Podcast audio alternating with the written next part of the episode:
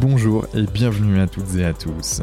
Je suis Quentin Aoustin, passionné par le développement de l'humain et cofondateur de Canopé Human Experience, agence d'accompagnement en bien-être, santé et performance. Avec Génération Canopé, je vous propose d'aller à la rencontre de personnalités, artistes, sportifs, entrepreneurs ou spécialistes pour comprendre comment ils font pour être heureux, en bonne santé et performants et ainsi pouvoir vous en inspirer. Et ça, Franchement, ça m'est vraiment, vraiment, vraiment très cher. Alors, prêt à embarquer avec nous? Je le savais. Let's go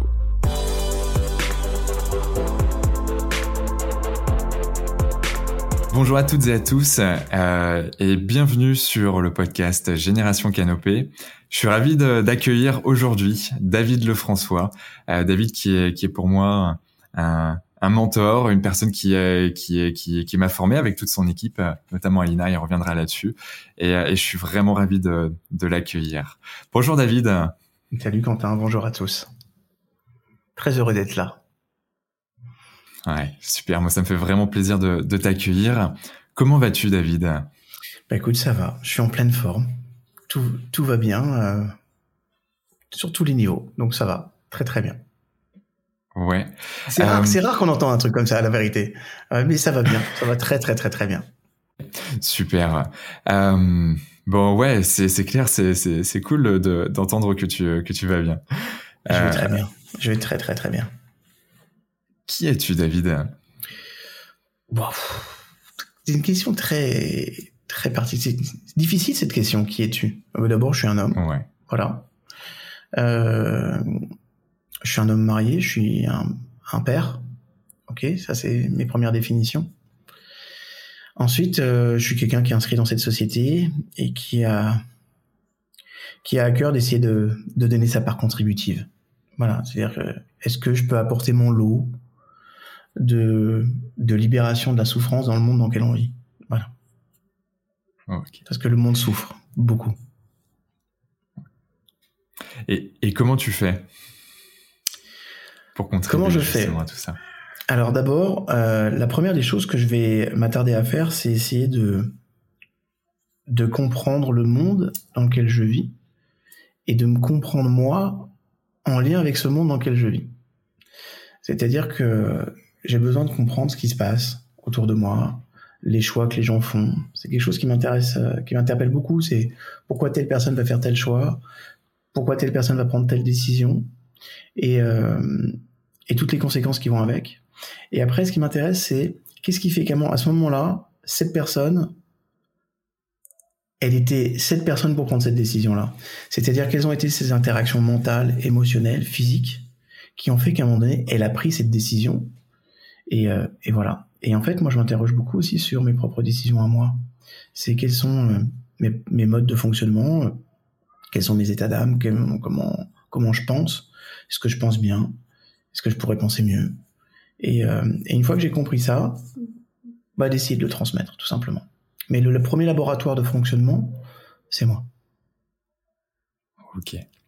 Donc en gros, tu te, tu te nourris de formation, tu te nourris euh, de bouquins, euh, de, de recherches pour pouvoir tester, approuver ou pas sur toi, et, et ensuite pouvoir le retransmettre. Moi, je travaille plus sur des recherches parce que c'est mon, c'est 30% de mon activité aujourd'hui. Je fais, je fais vraiment de la recherche. Donc c'est plus ça qui m'intéresse. Euh, les livres, il y a des choses qui sont sympas aujourd'hui, mais malheureusement les livres ne sont plus assez poussés en ce qui me concerne. Donc euh, voilà. Et euh, donc je vais, je vais aller chercher des sources qui sont plus des sources de recherche universitaire euh, ou de recherche privée. Il y a de plus en plus d'initiatives privées qui sont très très très bien. Comme tu sais, moi je vis dans un pays qui s'appelle Israël, donc euh, on appelle ça la Startup Nation. Hein. Il y a des initiatives de recherche personnelle qui sont juste hallucinantes. Donc euh, je peux je peux m'y connecter quoi. Voilà. Donc ça, ça va être ma, la, la, la, grande partie. Et puis après, euh, bah, je continue aussi sur un autre doctorat. Donc euh, j'ai aussi d'autres accès, d'autres d'autres fonctionnements, d'autres ouvertures. Ouais, parce que si, je reprends un peu euh, ton, ton, historique personnel d'un point de vue professionnel, tu es un psychologue à la base, mhm. hein, c'est ça? Oui, c'est ça. Et... Psychologue, psychosociologue et psychosexologue. Ah, j'ai pris ces, spécialités parce que c'était une ah période de vie où j'avais besoin d'apprendre et, et j'étais bien euh, au niveau universitaire. Et puis après, j'ai bifurqué sur un doctorat en neurosciences. Ok. Et, et, comment tu as switché justement sur les neurosciences? C'est une très très très très longue histoire. J'ai switché sur les neurosciences parce que j'ai une, une, une, opportunité qui m'a été proposée par l'université et, euh, et parce que euh, j'avais vécu euh, des, des choses assez difficiles dans ma vie et la psychologie traditionnelle n'avait donné aucune réponse. C'est-à-dire que moi qui pensais que j'étais psychologue, hein, j'étais déjà psychologue euh, formé en tant que psychologue, mais je me suis retrouvé euh, tellement en désarroi quand je me suis rendu compte que la psychologie que j'avais appris ne permettait en rien de m'aider dans ce que j'avais vécu. Euh, j'ai compris qu'il fallait aller, euh, à, la, aller à, la, source et arrêter d'avoir des personnes qui, euh, qui essayent d'avoir une espèce de vue de l'esprit comme ça sur des théories qui sont des théories plus qu'anciennes, mais qui t'aident pas quand tu as besoin. et j'avais vraiment besoin de rentrer dans de la mécanique là plus rentrer dans, dans quelque chose d'imaginaire, mais de mettre les mains dans le cambouis. presque. Oui, c'est ça. C'est-à-dire que euh, quand tu rencontres une difficulté euh, de vie et que et quand on, on, te renvoie à ton éducation, à ton truc, euh, bon, c'est sans doute intéressant, mais je savais que c'était pas ça. Moi, j'avais vécu un trauma. Donc le traumatisme, il fallait le traiter comme un traumatisme. Je voyais pas le rapport que je pouvais avoir avec les relations que je pouvais avoir avec mon père ou avec ma mère, et qu'à un moment donné, je trouvais ça tellement stupide, tellement débile. Et, et, d'ailleurs, tu sentais que les mecs, en fait, ils avaient des théories, et il fallait que je colle à la théorie. C'est-à-dire qu'ils voulaient essayer de me convaincre personnellement que ce que je vivais était en lien avec la théorie qu'ils avaient à l'esprit, alors que ça n'avait rien à voir.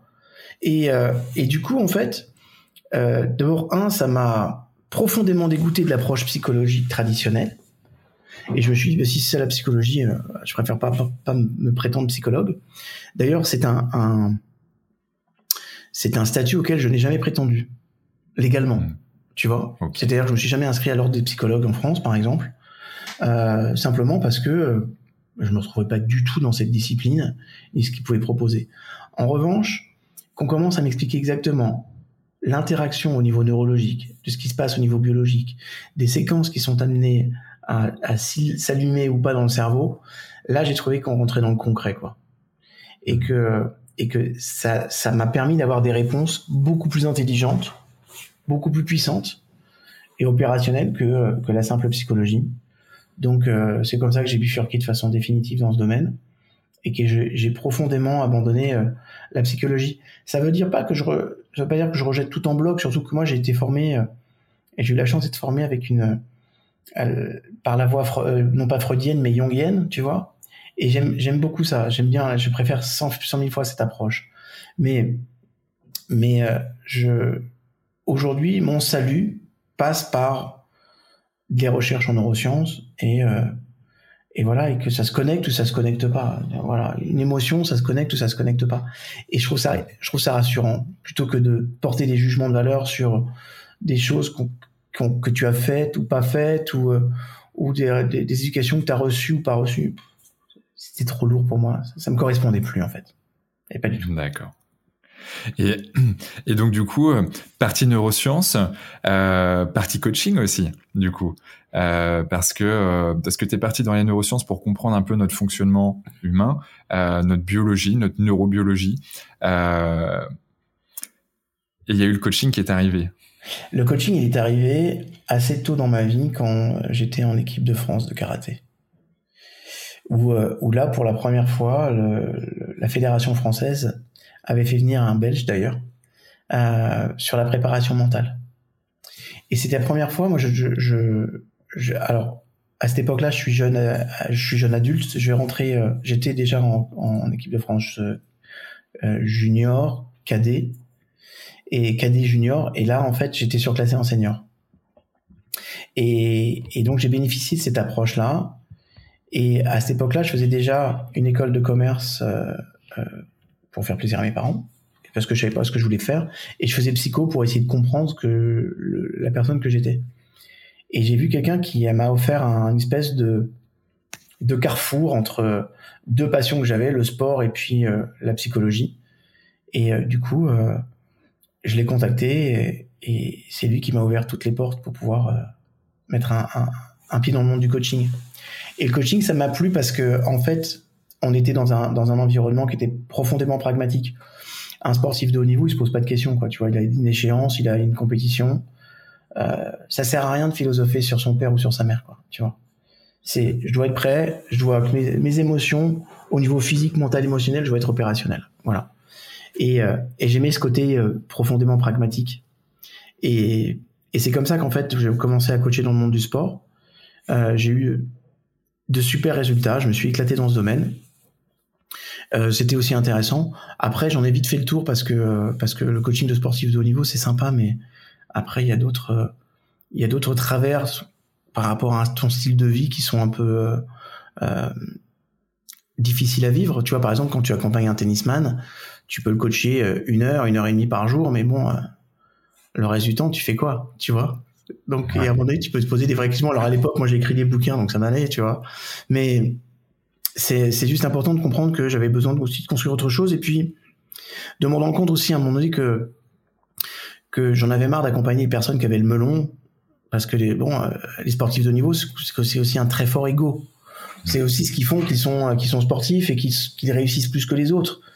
Mais j'ai travaillé dans des sphères où il y avait tellement d'ego, tellement d'enjeux, tellement d'argent, que ça m'a assez dégoûté de ce domaine-là.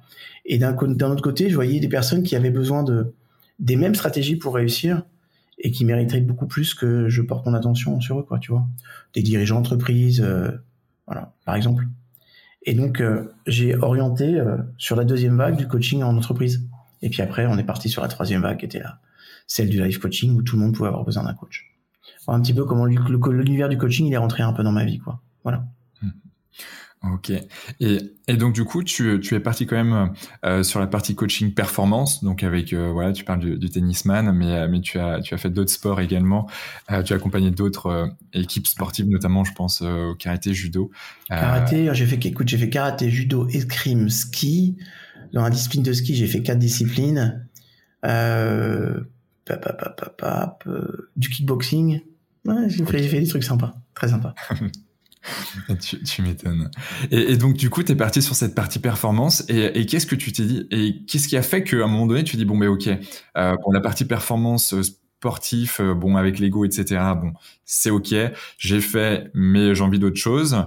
Euh, tu t'es dit, ok, maintenant, c'est les chefs d'entreprise, ou du moins les entreprises. Euh, là, on n'est plus vraiment sur de... Il y a de la performance, mais il n'y a pas que de la performance pour le peu, parce que... On, et en même temps, en même temps, tu sais, c'est... C'est très très proche. Hmm. Tu sais, regarde, aujourd'hui, quand tu prends le monde de la compétition économique, les gars, chaque année, ils ont un truc qui s'appelle un bilan. C'est-à-dire que chaque année, ils mettent le compteur à zéro. Chaque année, le stress augmente. Le niveau de compétition s'affûte. Les compétiteurs deviennent meilleurs. C'est-à-dire que tu es obligé d'être dans une logique de progression. Il y a le stress qui est permanent. Il y a les enjeux qui sont forts. Donc, euh, pour moi, il n'y avait pas du tout de, de différence dans la gestion d'une équipe commerciale ou dans la gestion d'une équipe sportive ou mmh. dans la performance pure individuelle parce que les processus mentaux sont les mêmes. On parle juste de performance. La seule différence que j'ai trouvé plus sympa, c'est que la performance dans le monde de l'entreprise, on pouvait vraiment plus facilement l'accrocher à un idéal de vie. Tu vois? Euh, De personnes qui voulaient vraiment, par exemple, faire grandir leur entreprise parce qu'elle avait un, un, une empreinte sociale qui était très forte ou alors la capacité de pouvoir changer le monde. Et ça, je trouvais ça vachement sympa. Mais, euh, mais finalement, en termes de performance, on était dans des sphères qui étaient exactement équivalentes. Sauf que je préférais cette population à l'autre. Voilà, tout simplement. Et puis tu sais, après, le monde du sport, il est, il est sympa quand on le regarde de l'extérieur, mais quand on le vit de l'intérieur, on s'aperçoit que par exemple des footballeurs sont tous infantilisés pour que ils réfléchissent pas euh, et que moins ils réfléchissent, euh, plus ils sont malléables. Donc, il y a un moment donné, j'avais aussi un besoin de stimulation intellectuelle. Hein. C'est-à-dire que euh, quand tu as fait toutes ces études et que tu te dis que bon, tu passes ton temps à, discuter avec des gars qui comprennent à, peine ce que tu comprends. La vérité, c'est pas péjoratif que je suis en train de dire, c'est que j'avais besoin aussi de d'avoir des personnes qui euh, voilà qui me stimulaient aussi et que dans laquelle je me, je me retrouvais aussi dans le projet quoi tu vois ce que je veux dire? Ouais. et qui te challengeait aussi euh, intellectuellement. oui, mais vraiment voilà, un footballeur c'est sympa mais non pas dire tu peux pas avoir des, des grandes conversations euh, métaphysiques avec lui quoi tu vois. Et moi je les moi je les mettais sous hypnose les footballeurs je m'embêtais même pas. Parce que c'était assez compliqué.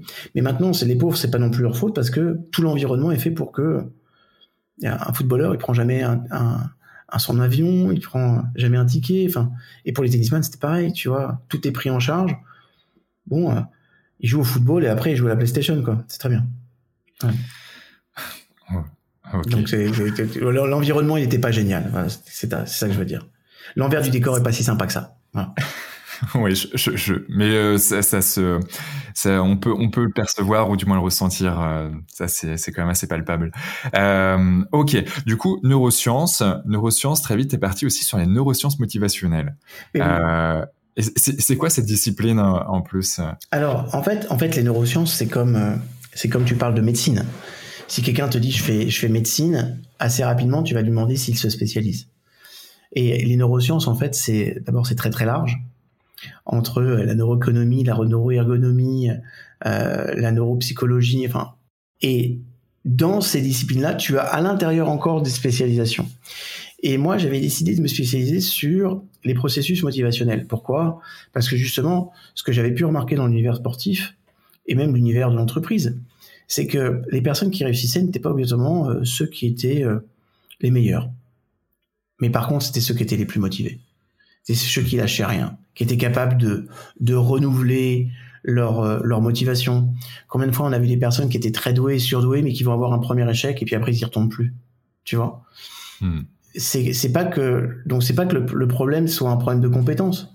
C'est qu'il y, a un problème de motivation à aller jusqu'au bout, à se confronter à l'adversité, à accepter la difficulté, à échouer et à repartir quand même. Donc j'ai j'ai toujours observé de, loin, mais même chez moi, hein, dans, mes propres systèmes de compétition, j'ai observé que la motivation faisait toute la différence. Toute la différence. Donc, je me suis dit, il y avait quand même euh, des, premières spécialisations, notamment ça se faisait à McGill à l'époque, euh, des premières spécialisations dans, dans les stratégies motivationnelles. Et je me suis dit, je veux me spécialiser dans le domaine. Donc, je me suis intéressé aux neurosciences appliquées, donc ça c'est encore une autre discipline.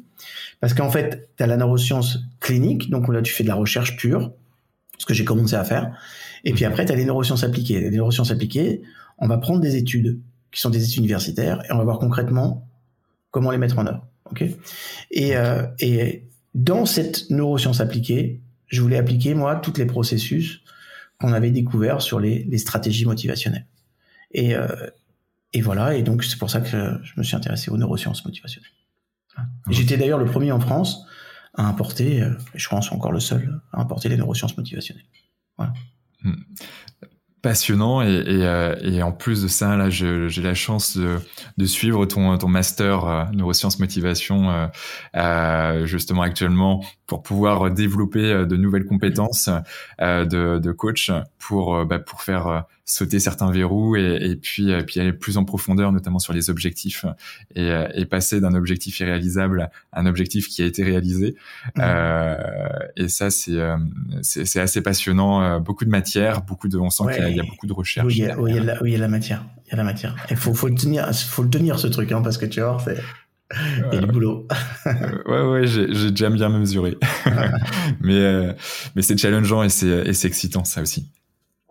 Euh, et, et, concrètement, euh, comment tu, tu accompagnes euh, sur la neuroscience motivationnelle, par exemple, ben voilà des des, des, des personnes. Euh, donc c'est sous forme de coaching, c'est c'est comment alors, tu... Alors euh, quand je quand j'accompagne sous forme de coaching, d'abord moi c'est toujours un engagement qui un minimum d'engagement de trois mois, région d'une séance par semaine. La mhm. première des choses euh, sur laquelle moi je vais m'intéresser, c'est la, les stratégies de motivation de la personne. D'accord? À savoir quelles sont les sources de motivation et quelles sont ses sources de démotivation? Mhm.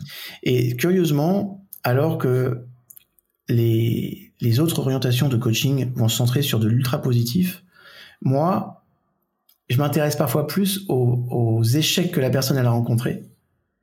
Et je m'intéresse beaucoup plus à qu'est-ce qui a fait qu'à un moment donné, tu t'es lancé dans un truc, ça n'a pas fonctionné. Qu'est-ce qui à un moment donné fait que tu as envie et du jour au lendemain, tu plus envie? Qu'est-ce qui fait que tu t'es surinvesti et que du jour au lendemain, il n'y a plus rien? Qu'est-ce qui fait que tu as décidé de faire une heure de sport par jour, tu commences à les faire pendant trois semaines et qu'après, tu fais plus rien pendant six mois hmm. Ok Qu'est-ce qui s'est joué à ce moment-là? C'est-à-dire que moi, je suis, je porte beaucoup mon attention sur les stratégies d'échec et je m'intéresse parfois plus aux échecs qu'aux réussites. Parce que les réussites, elles sont plutôt faciles à reproduire pour le cerveau. Alors que les échecs, le cerveau, il va essayer de les éviter.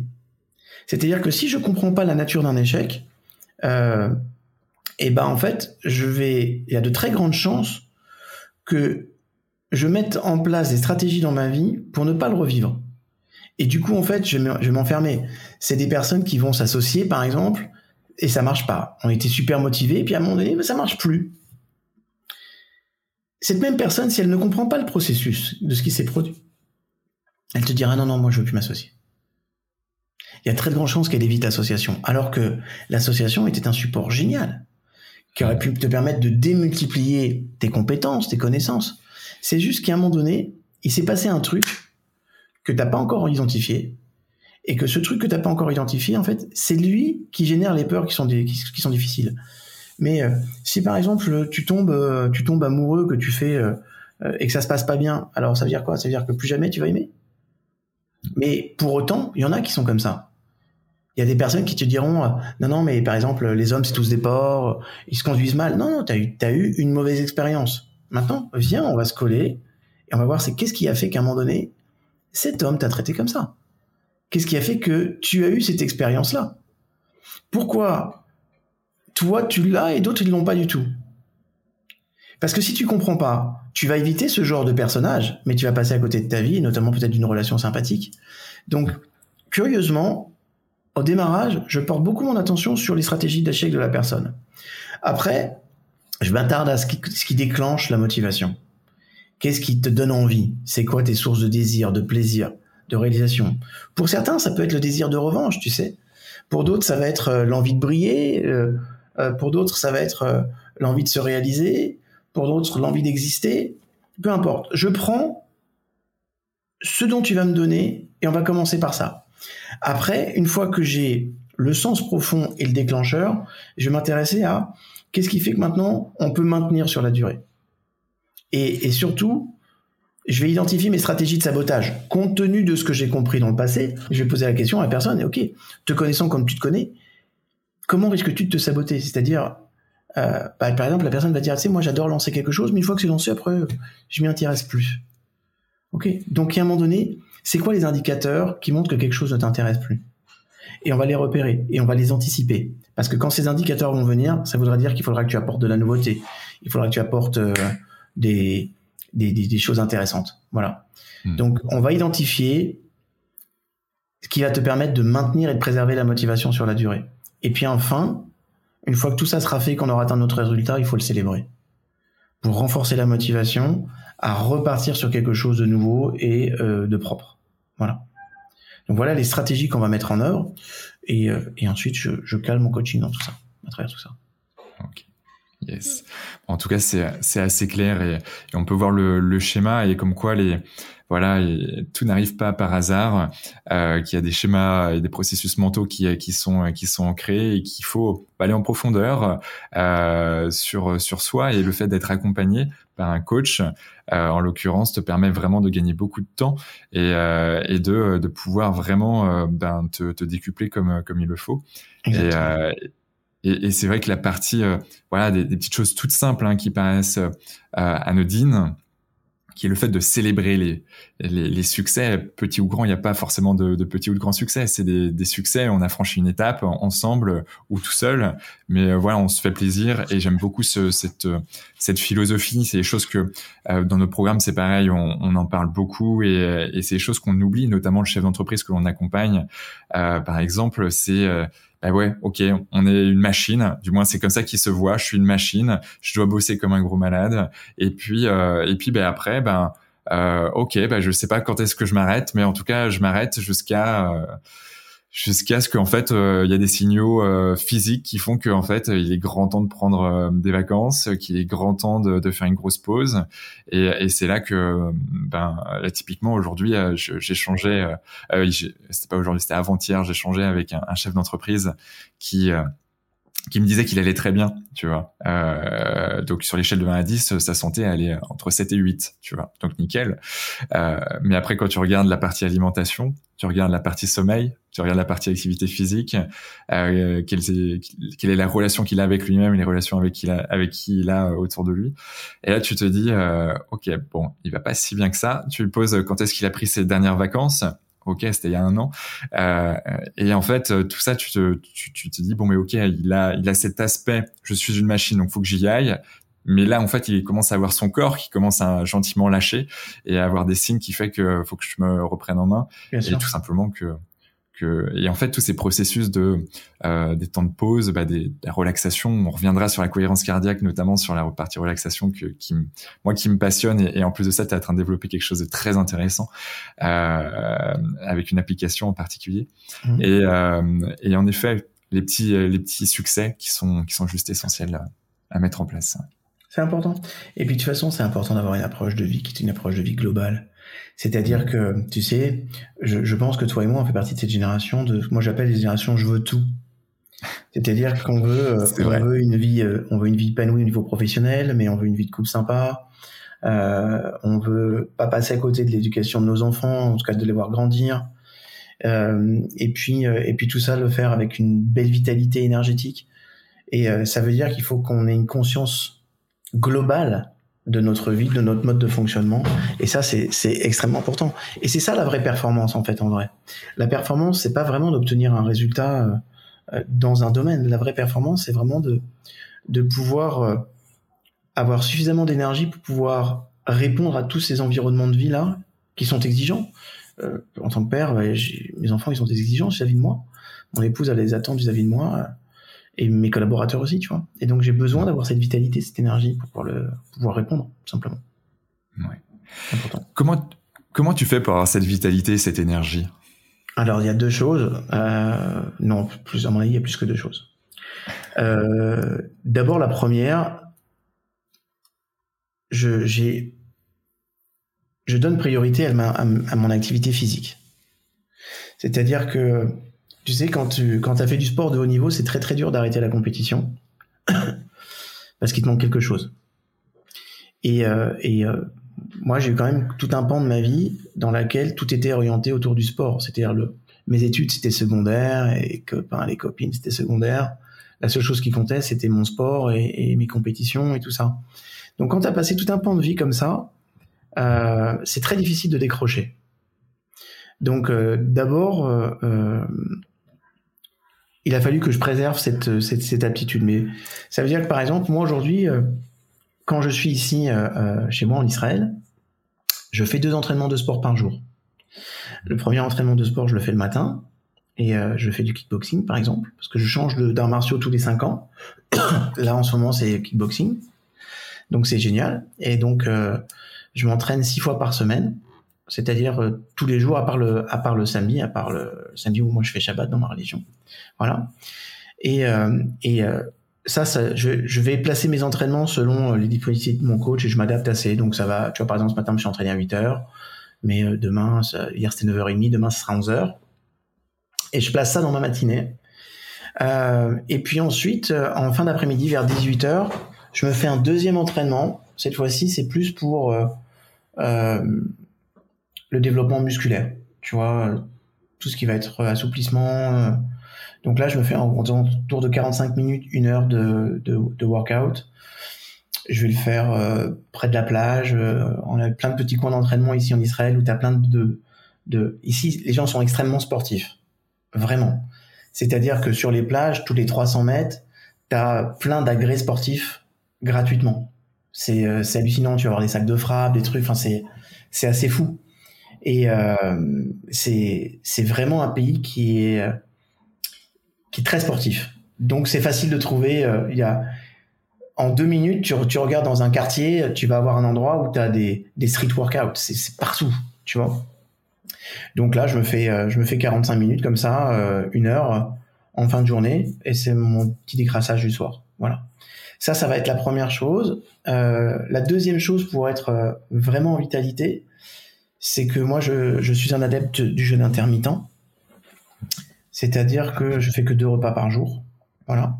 Donc, je mange euh, à partir de 13h jusqu'à 21h. Et pendant 16 heures, jeûne total. Voilà. C'est-à-dire que le matin, quand je m'entraîne, je m'entraîne à jeun. Voilà. Ça aussi, c'est important pour moi. Euh, et le jeûne intermittent, pour moi, ça a été vraiment une grande révélation en termes de vitalité et d'énergie ça a été vraiment exceptionnel à, plein d'égards. Ça, ça touche beaucoup de dimensions, aussi la dimension du sommeil. C'est vraiment intéressant. Et puis euh, après, je fais attention aussi à mon alimentation. Donc, euh, je me refuse rien parce que justement, comme je fais beaucoup de sport, comme je fais le jeûne intermittent, euh, ici, on, on, sort assez régulièrement avec mon épouse. Donc, franchement, je me refuse rien. Mais par contre, il y a des choses euh, par exemple, je bois pas de soda ou éventuellement, tu vois, Shabbat, je m'autorise un coca ou un truc comme ça. Sinon, je prends que de l'eau. Euh, J'essaie de manger euh, healthy. Je suis pas vegan, voilà. Mhm. Euh, mais je fais attention à ce que je mange quand même, tu vois. Je, je mange équilibré. Par exemple, euh, je mange ici, on a un truc qui est phénoménal, c'est on a on a la chance d'avoir des fruits et des légumes incroyables en Israël parce que tout est gorgé de soleil ici. Donc, euh, je vais toujours prendre un plat accompagné de ce qu'on appelle la salade israélienne, où tu vas avoir euh, des concombres, des tomates, des poivrons. Donc, euh, je vais, je vais prendre souvent, je, dans mon alimentation, je vais faire un mixte protéines, légumes, légumineuses, qui fonctionne plutôt pas mal. Mhm. Et j'essaie de, de limiter le sucre, même si je m'autorise de temps en temps de me faire des petits plaisirs, tu vois, sans problème. Mais une fois encore, comme j'ai toute cette hygiène de vie là, j'ai pas euh, j'ai pas un rapport obsessionnel à la nourriture ou euh, et si demain j'ai envie de me faire plaisir je me fais plaisir quoi tu vois. J'ai pas de rapport obsessionnel à la nourriture. C'est cool. Je, te, je, te, rejoins complètement sur la partie jeûne intermittent. Ça fait euh, depuis mars l'année dernière, donc ça fait plus d'un an maintenant que, que je l'ai mis en place aussi dans mon, dans mon quotidien. Et, et je fais pareil, le, le, le même typologie, donc c'est-à-dire que de 21h à 13h, je suis en jeûne. Et, euh, et c'est vrai qu'il y a eu une phase d'acclimatation euh, au départ qui, qui, qui, qui, était là, qui n'était pas toujours agréable, surtout que je fais du sport tous les matins. Mhm. Euh, et puis et puis avec ben voilà nos habitudes de manger un, un, même si c'était quand même relativement healthy mon, mon petit déjeuner, mais il y avait quand même trop de sucre, euh, comme beaucoup de Français, euh, qui était fatal en fait pour la suite et notamment les coups de barre à, à 11 heures alors que en temps normal on devrait avoir euh, pleine énergie.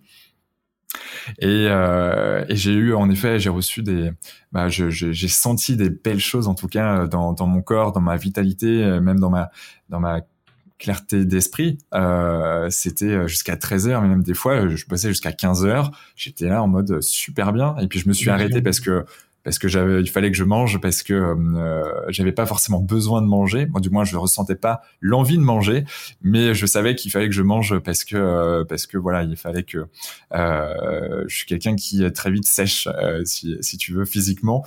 Et, euh, et, en fait, mes premières semaines de jeûne, j'étais très maigre alors qu'avant j'étais plutôt sportif assez musclé et, et c'était c'était assez marrant de voir cette évolution puis après tu retrouves bah, t'essayes de de, de, de, caler des choses et puis tu manges différemment aussi euh, au déjeuner et au dîner euh, que, que d'habitude. Donc c'est c'est juste génial. Euh, tu m'as parlé d'alimentation, tu m'as mmh. parlé euh, d'activité physique, mmh. euh, tu as vaguement parlé de sommeil. Euh, alors je sais que tu es quelqu'un qui, qui dort très peu. Mmh. Est-ce que tu as tu as des rituels avant de te coucher et, avant de pour pour bien dormir ou avoir bah, en fait pour être honnête il y a une chose que je vais travailler que je devrais vraiment travailler plus chez moi c'est le sommeil. Ah, ok. Parce que parce que c'est pas quelque chose que je respecte assez ok mhm. maintenant j'ai aussi cette chance d'avoir une liberté d'emploi du temps qui fait que je peux faire des micro siestes dans la journée aussi ce que je m'autorise à faire pour récupérer. Donc euh, donc je vais dormir en moyenne je dors 5 heures par nuit. Voilà. Euh, je, je, suis plutôt un couche tard et puis je me lève tôt. Euh, et puis dans la journée, je vais, euh, je vais réussir à me placer une demi-heure de sieste de façon euh, automatique. Voilà. et c'est rigolo parce qu'aujourd'hui, c'est mes amis quand ils me regardent, tu sais, je me mets un petit peu en mode Dracula comme ça, tu vois, je me mets comme ça allongé, je reste une demi-heure et après je suis reparti pour 10 heures, quoi, tu vois. Hmm. Donc, en tout cas, moi, ce rythme-là me, me, me, convient bien. Mais c'est vrai que je pourrais faire un petit peu plus attention à la qualité de mon sommeil.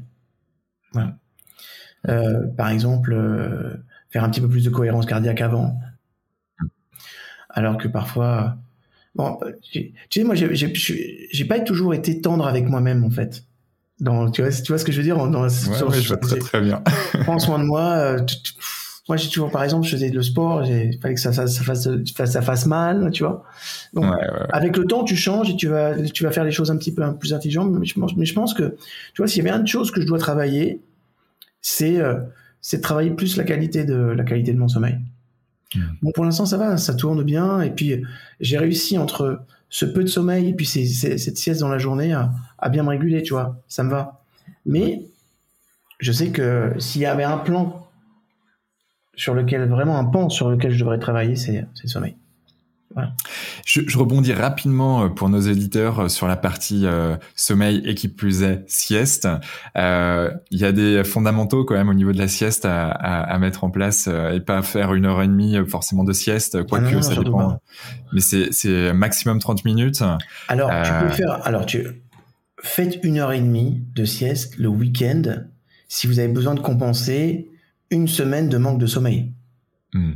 Parce qu'on peut avoir dans ces cas-là une fonction régulatrice sur le manque que le cerveau il va avoir. Mais attention, une heure et demie, tu décales aussi d'autant ton, ton, rythme biologique en termes de sommeil. Donc le, mieux, c'est de faire des, des petites siestes. L'idéal, c'est de, de, ne pas dépasser une demi-heure. Et surtout, ce que vous faites quand vous faites une sieste, assurez-vous aussi d'avoir un bandeau noir sur les yeux. Ok? Ça, c'est très important parce que c'est comme ça que vous fabriquez de la mélatonine. Si vous êtes, euh, si vous êtes vraiment dans un, endroit qui est trop éclairé à l'extérieur, on ne fabrique pas de la mélatonine. Alors que la, sieste, le gros avantage, c'est que si on arrive à avoir une production de mélatonine pendant la sieste, en fait, on va avoir une régulation énergétique sur le reste de la journée et le passage de, de la fin de journée entre le système sympathique et parasympathique est facilité parce qu'on a synthétisé de la mélatonine dans l'après-midi. Mhm. Donc euh, c'est l'une des raisons, par exemple, pour laquelle euh, vous allez chez Google, ils euh, limite ils obligent à, vous, que vous fassiez une sieste en milieu d'après-midi. Si vous allez en Chine ou au Japon, il y a plein maintenant de sociétés qui ont instauré la sieste de moins de 30 minutes dans la journée. Mais par contre, ils le font vraiment avec un, un bandeau noir. C'est mieux. Voilà. Ouais. Et, pour rebondir sur la qualité euh, de ton sommeil, euh, David, moi ça fait euh, ça fait plus d'un an maintenant, un an et demi que j'utilise un bandeau qui s'appelle le bandeau Dream D-R-E-E-M, euh, qui envoie notamment des bruits roses à certaines parties de, de, de ton sommeil, qui permettent d'augmenter en fait la qualité euh, de, de, ton sommeil, qui est vraiment intéressante. Euh, Au-delà d'avoir tout un tas, alors moi je suis quelqu'un de très tech et qui aime bien connaître un peu euh, comment comment mon corps fonctionne et, euh, et avec des, des retours euh, voilà visuels. Là en l'occurrence, ça nous permet justement de bah, de, de, savoir comment on dort, combien de temps on dort, les différentes phases de sommeil que que l'on a et en plus de ça, euh, ce bandeau euh, ben, nous permet de nous envoyer en effet des, des bruits roses quand il y en a besoin. C'est-à-dire vu qu'on oscille en permanence et dans certaines phases justement, il va équilibrer ces oscillations pour augmenter la qualité de sommeil, pour que ça soit beaucoup plus euh, réparateur euh, quelque part. Et, et puis, alors c'est une option qui est que tu ajoutes ou que tu annules. Mmh. et mais je, sais, je sais pas où ils en sont. Moi, j'avais j'avais testé ce, ce bandeau la Dream au tout début dans leur première application et c'était très compliqué pour moi de dormir avec. Ok. Je, je trouvais que c'était euh, le l'ergonomique. Et... L'ergonomie n'était pas confortable. Okay. Euh, maintenant, je, je, pense qu'ils ont dû faire évoluer le produit, peut-être le simplifier, tu vois, mais mais au départ, c'était, euh, je, je, trouvais que c'était plein de promesses, c'était vraiment intéressant, mais euh, à l'utilisation, c'était euh, c'était moins facile. Voilà. Mais c'est intéressant. Ouais. C'est assez euh, c'est assez marrant que tu que tu m'en parles. C'est vrai qu'au départ, euh, bon, quand t'es seul aussi, euh, c'est c'est ok. quand t'es seul dans ton lit, certes au début ça peut ça peut gêner, surtout quand il fait potentiellement très chaud. Et là aussi c'est un point de vigilance quand on fait de quand on dort, c'est bien d'avoir une une chambre à, à température ambiante, au moins 18 degrés, voire un peu moins. c'est c'est l'idéal. Mais, euh, mais cette partie-ci, en effet, euh, quand il fait un peu trop chaud et qu'on a le bandeau là qui nous permet de, qui, qui, qui nous fait suer, c'est pas forcément des plus agréables. Mais ça n'empêche que aujourd'hui, c'est un des outils, on va dire, portatifs euh, les plus pointus pour récupérer de la data vis-à-vis de notre sommeil. Un, c'est super intéressant de ce côté-ci. Et d'autres aussi, ben voilà, il y a ce, ce fameux bruit rose. Et moi, j'ai vu vraiment une évolution entre sans le bandeau et avec le bandeau. Et Ouais, ouais, j'ai vraiment vu mon niveau de qualité qui est vraiment progressé et, et diminué même en fait de, de 30 minutes en fait mon sommeil. Je me réveillais en pleine forme euh, et ça, j'ai trouvé ça assez assez fabuleux et, depuis, bon, je, je le garde. Excellent, excellent. Euh, moi, une chose qui m'a vraiment euh, aidé dans mon dans la qualité de mon sommeil, c'est de me tenir à faire ma cohérence cardiaque. Tu vois. Ouais. Ça, par contre, ça aide beaucoup. Euh, et euh, c'est quelque chose que, que je fais un petit peu plus aujourd'hui, tu vois. tu en fais tous les combien dans ta journée de la cohérence cardiaque? Juste avant ton coucher ou c'est plusieurs fois dans ta journée? Alors, euh, là, je, suis dans, je, vais, je vais rentrer la semaine prochaine dans une phase de recherche par rapport à ça, notamment sur moi, sur des nouveaux protocoles qu'on a développés avec, euh, avec la société. Euh, donc, je vais faire à peu près une demi-heure par jour, quoi qu'il arrive. Et je vais faire des sessions de 10 minutes, trois, fois, trois sessions de 10 minutes. Voilà. Mhm. Et euh, avec euh, avec des prises euh, sanguines.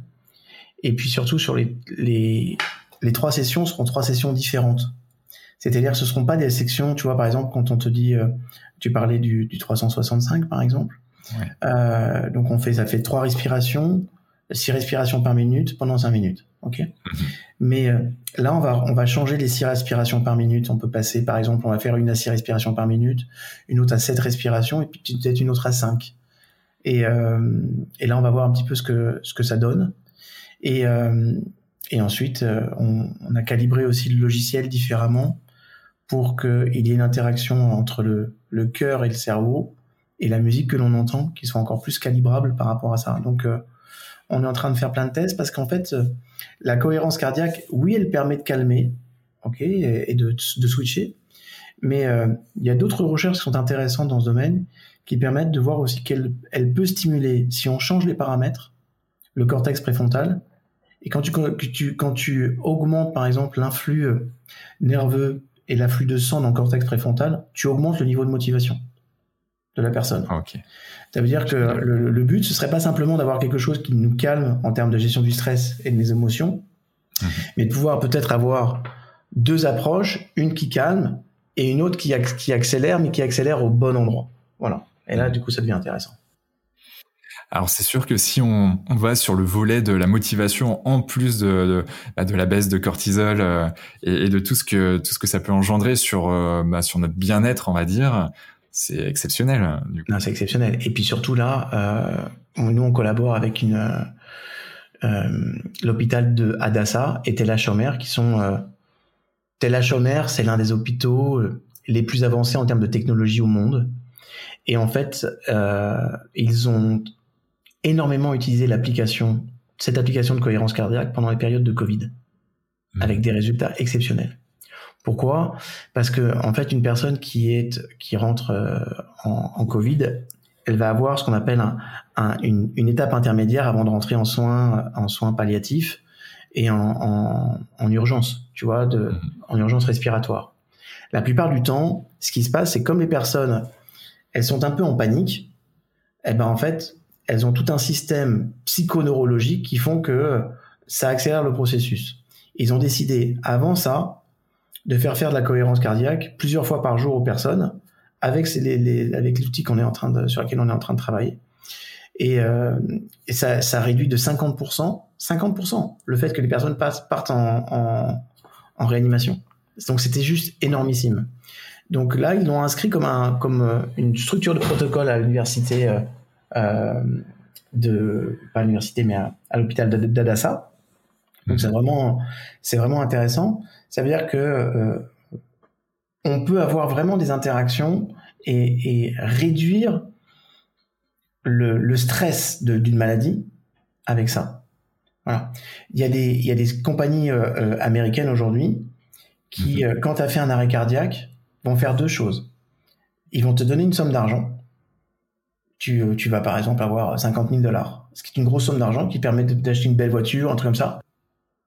Et ils le font parce qu'ils se disent, une personne qui a fait un arrêt cardiaque, il, a, il vient de passer à côté de la mort. Il faut tout de suite qu'il ait une surprise hyper positive.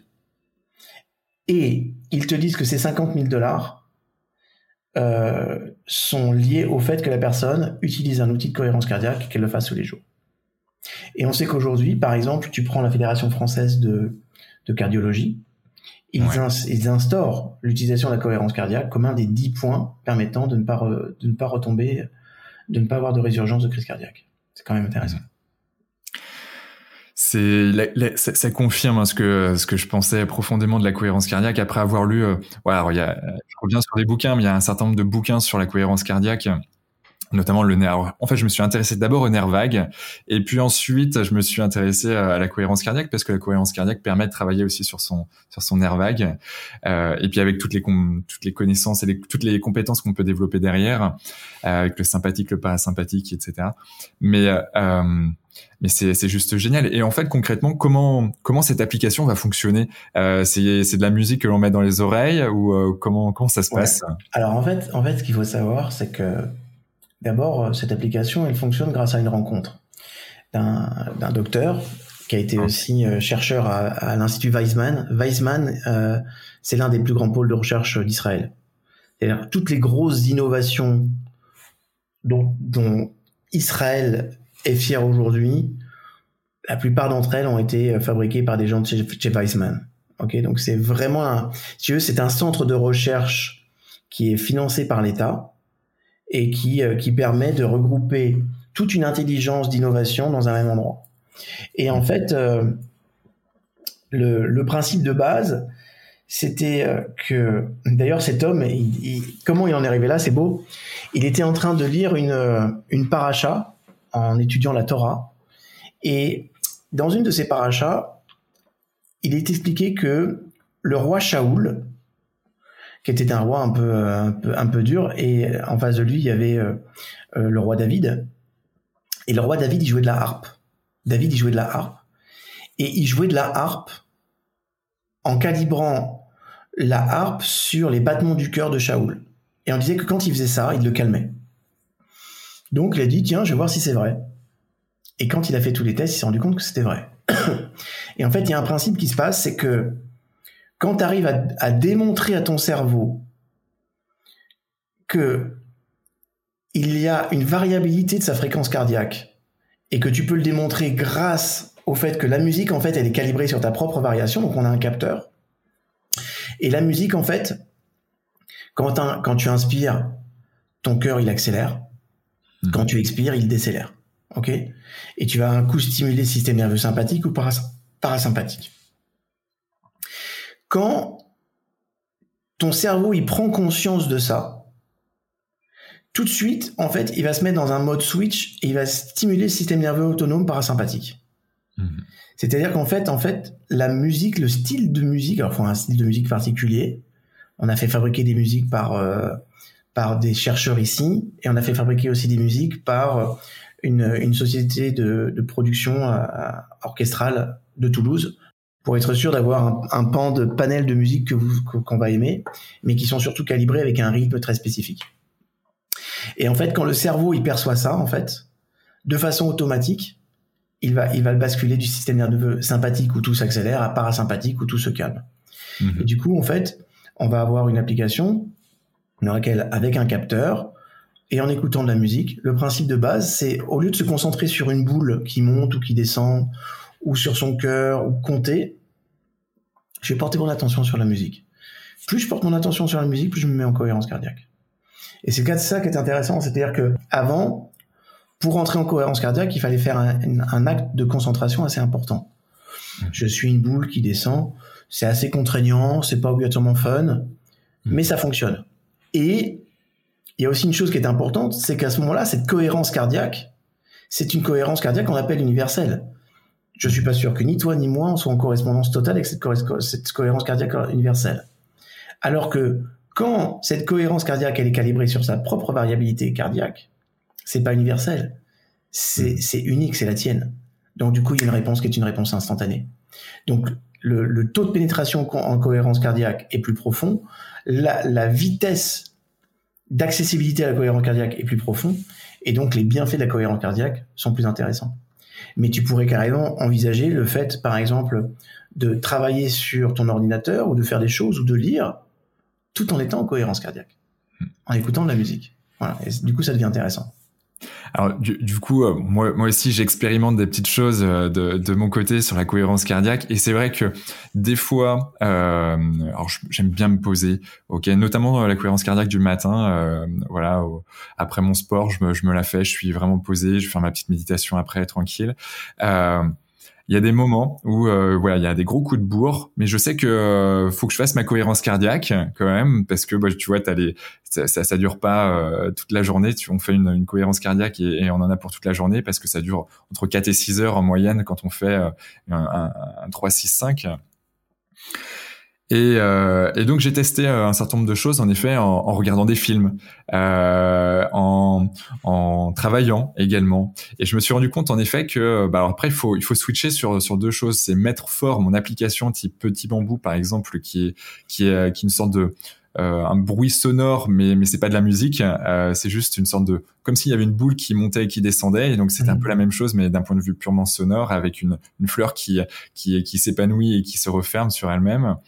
Euh, et, euh, et donc en même temps que travailler. Et, et je me suis rendu compte qu'en effet il y a des des fois c'était facile de mettre ça en place, mais parfois euh, typiquement euh, on va écouter de la radio ou on va euh, ou on va même se faire à manger ah, c'est hyper dur de pouvoir avoir une partie de son cerveau qui est concentrée sur euh, ce que je suis en train de faire à manger et en même temps essayer d'être en cohérence cardiaque. Et, euh, et c'est, assez marrant. Et, justement, ma question était euh, de, ben, ah ouais, à partir du moment où tu mets un casque, donc tu auras cette musique, peu importe ce que tu seras en train de faire, sauf si c'est trop intellectuel peut-être, euh, et ça tu vas me dire si c'est, c'est vrai ou pas, euh, ça, va ça va avoir des effets quoi. En tout cas, dans l'application, on a prévu, euh, on a prévu des jeux et, euh, et notamment euh, les gamins pourront jouer à, à Mario. Tu mhm. sais, le fameux Mario Bros. Ouais, ouais, ouais. Ils pourront jouer à Mario en étant en cohérence cardiaque. Et en fait, tu ne peux avancer que si tu es en cohérence cardiaque. Il y a un autre jeu qui, qui amène, qui est un jeu de mémoire et de concentration. Mhm. Et en fait, le, le, le principe, c'est de, de temps en temps de faire ces jeux pour entraîner ton cerveau à ce que tu restes en cohérence cardiaque, même si tu es focalisé sur quelque chose qui pourrait euh, te prendre la tête. Tu vois ce que je veux dire? Ou te distraire. Et, mmh. euh, et voilà, c'est tout le tout le, le plan d'apprentissage. Là, on est en train de voir un petit peu comment développer euh, d'autres jeux pour les enfants, notamment des enfants qui seraient TDAH, pour que TDAH, c'est ceux qui ont des troubles de l'attention et de l'hyperactivité. C'est ça. Et, euh, et, par exemple, on sait que la cohérence cardiaque, c'est génial pour eux, mais tu peux pas demander à quelqu'un qui a des troubles de l'attention de se concentrer sur une boule ou sur un truc.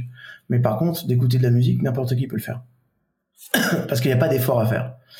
Et donc, euh, tu vois, par exemple, sur les premières recherches qui ont été menées par HeartMath sur les sur la cohérence cardiaque, les gars te disaient qu'à mon avis, il fallait pas faire trop de cohérence cardiaque parce que ça ça fatiguait c'était ça fatiguait la personne. Euh, et c'est vrai, si tu dois te concentrer pendant 5 euh, minutes, 10 minutes, une, une demi-heure sur quelque chose, il y a un moment donné, tu éplises ton capital volonté. Tu sais, dans, dans parce qu'en fait, le cortex préfrontal, il a été super utilisé. Mais c'est quelque chose qui disparaît complètement quand c'est la musique qui te met en cohérence cardiaque. Et donc, du coup, euh, euh, ça veut dire que on, on sait que, par exemple, une personne qui veut changer sa structure métabolique, par exemple, elle doit faire une demi-heure de cohérence cardiaque par jour. Voilà. Mais faire des séances, une séance d'une demi-heure, c'est, contraignant. Mais tout le monde peut s'asseoir et écouter une bonne musique pendant une demi-heure. Hmm. C'est facile, tu vois. Et du coup, en fait, on a simplifié le processus. Et plutôt que d'être dans une fonction volontaire, on est dans une fonction euh, euh, automatique. Et là, ça devient vraiment intéressant parce que les utilisations sont énormes, tu vois, sur les émotions, sur euh, sur les addictions, sur tout ça. Ouais. Génial, hâte de pouvoir euh, la tester. Euh, elle est, euh, elle sera mise en ligne dans combien de temps? Elle sera Écoute, dans comment? Il y, a deux, alors, il y, a deux choses. Alors d'abord, ça sera sous forme d'une d'une application. Alors je vais te faire voir l'ancienne application. Ok. Il va certainement demander d'avoir un sensor, c'est pas grave. Tu regardes l'application, elle ressemblera à ça. Vous voyez pas sur le podcast, mais en fait, on a on a un, petit euh, sensor que tu mets sur le doigt. Et, euh, et, ensuite, c'est relié à cette application-là. Une fois que c'est fait, tu, euh, tu, vas choisir ta musique, tu vas choisir le temps que tu veux faire, et, et tu vas te laisser embarquer tout simplement. donc, il va y avoir une application iPhone et une application Android. Le problème aujourd'hui, c'est qu'iPhone, euh, c'est un petit peu plus compliqué. Tu vois, par exemple, euh, sur l'application Android, on avait besoin simplement d'un code barre, de scanner le code barre de le, du petit euh, euh, connecteur avec. Là, il faut qu'on rajoute une, puce, une micro puce. Donc, euh, et iPhone a franchement complexifié les choses, mais je pense que d'ici deux trois semaines, on aura terminé la recherche et le développement là-dessus. On a aussi fabriqué un logiciel, et là on est dessus à fond, pour permettre aux thérapeutes, aux coachs, de pouvoir suivre ce que vont faire leurs clients. Hmm. C'est-à-dire qu'imaginons que je te coach et je te dis voilà, c'est important que tu fasses une demi-heure de, cohérence cardiaque par jour, je serais capable de savoir combien de temps tu as fait de cohérence cardiaque par jour et si tu étais vraiment en cohérence. Et on te demander t'appeler dire écoute Quentin, écoute, ce serait franchement, pose-toi deux minutes là. Fais ta cohérence cardiaque, c'est vraiment important pour toi et tout ça. Donc, je vais avoir des retours qui sont, euh, des datas qui sont vraiment aussi intéressantes. Et euh, donc, on espère sortir ça euh, dans, dans un mois ou deux. Et puis euh, surtout la semaine dernière, moi j'ai pris la décision de carrément de racheter la société de fabrication euh, pour pouvoir me maîtriser tout le processus du début à la fin. Parce que c'est compliqué, tu vois, d'avoir. Euh, nous, on voulait, ils voulaient nous donner la, la distribution exclusive, ce que ce qu'on avait, qu'on avait pris, tu vois, sur l'ensemble du monde entier. Mais mais je, je, je, trouve que pour des raisons de qualité, c'est mieux de maîtriser tout le process.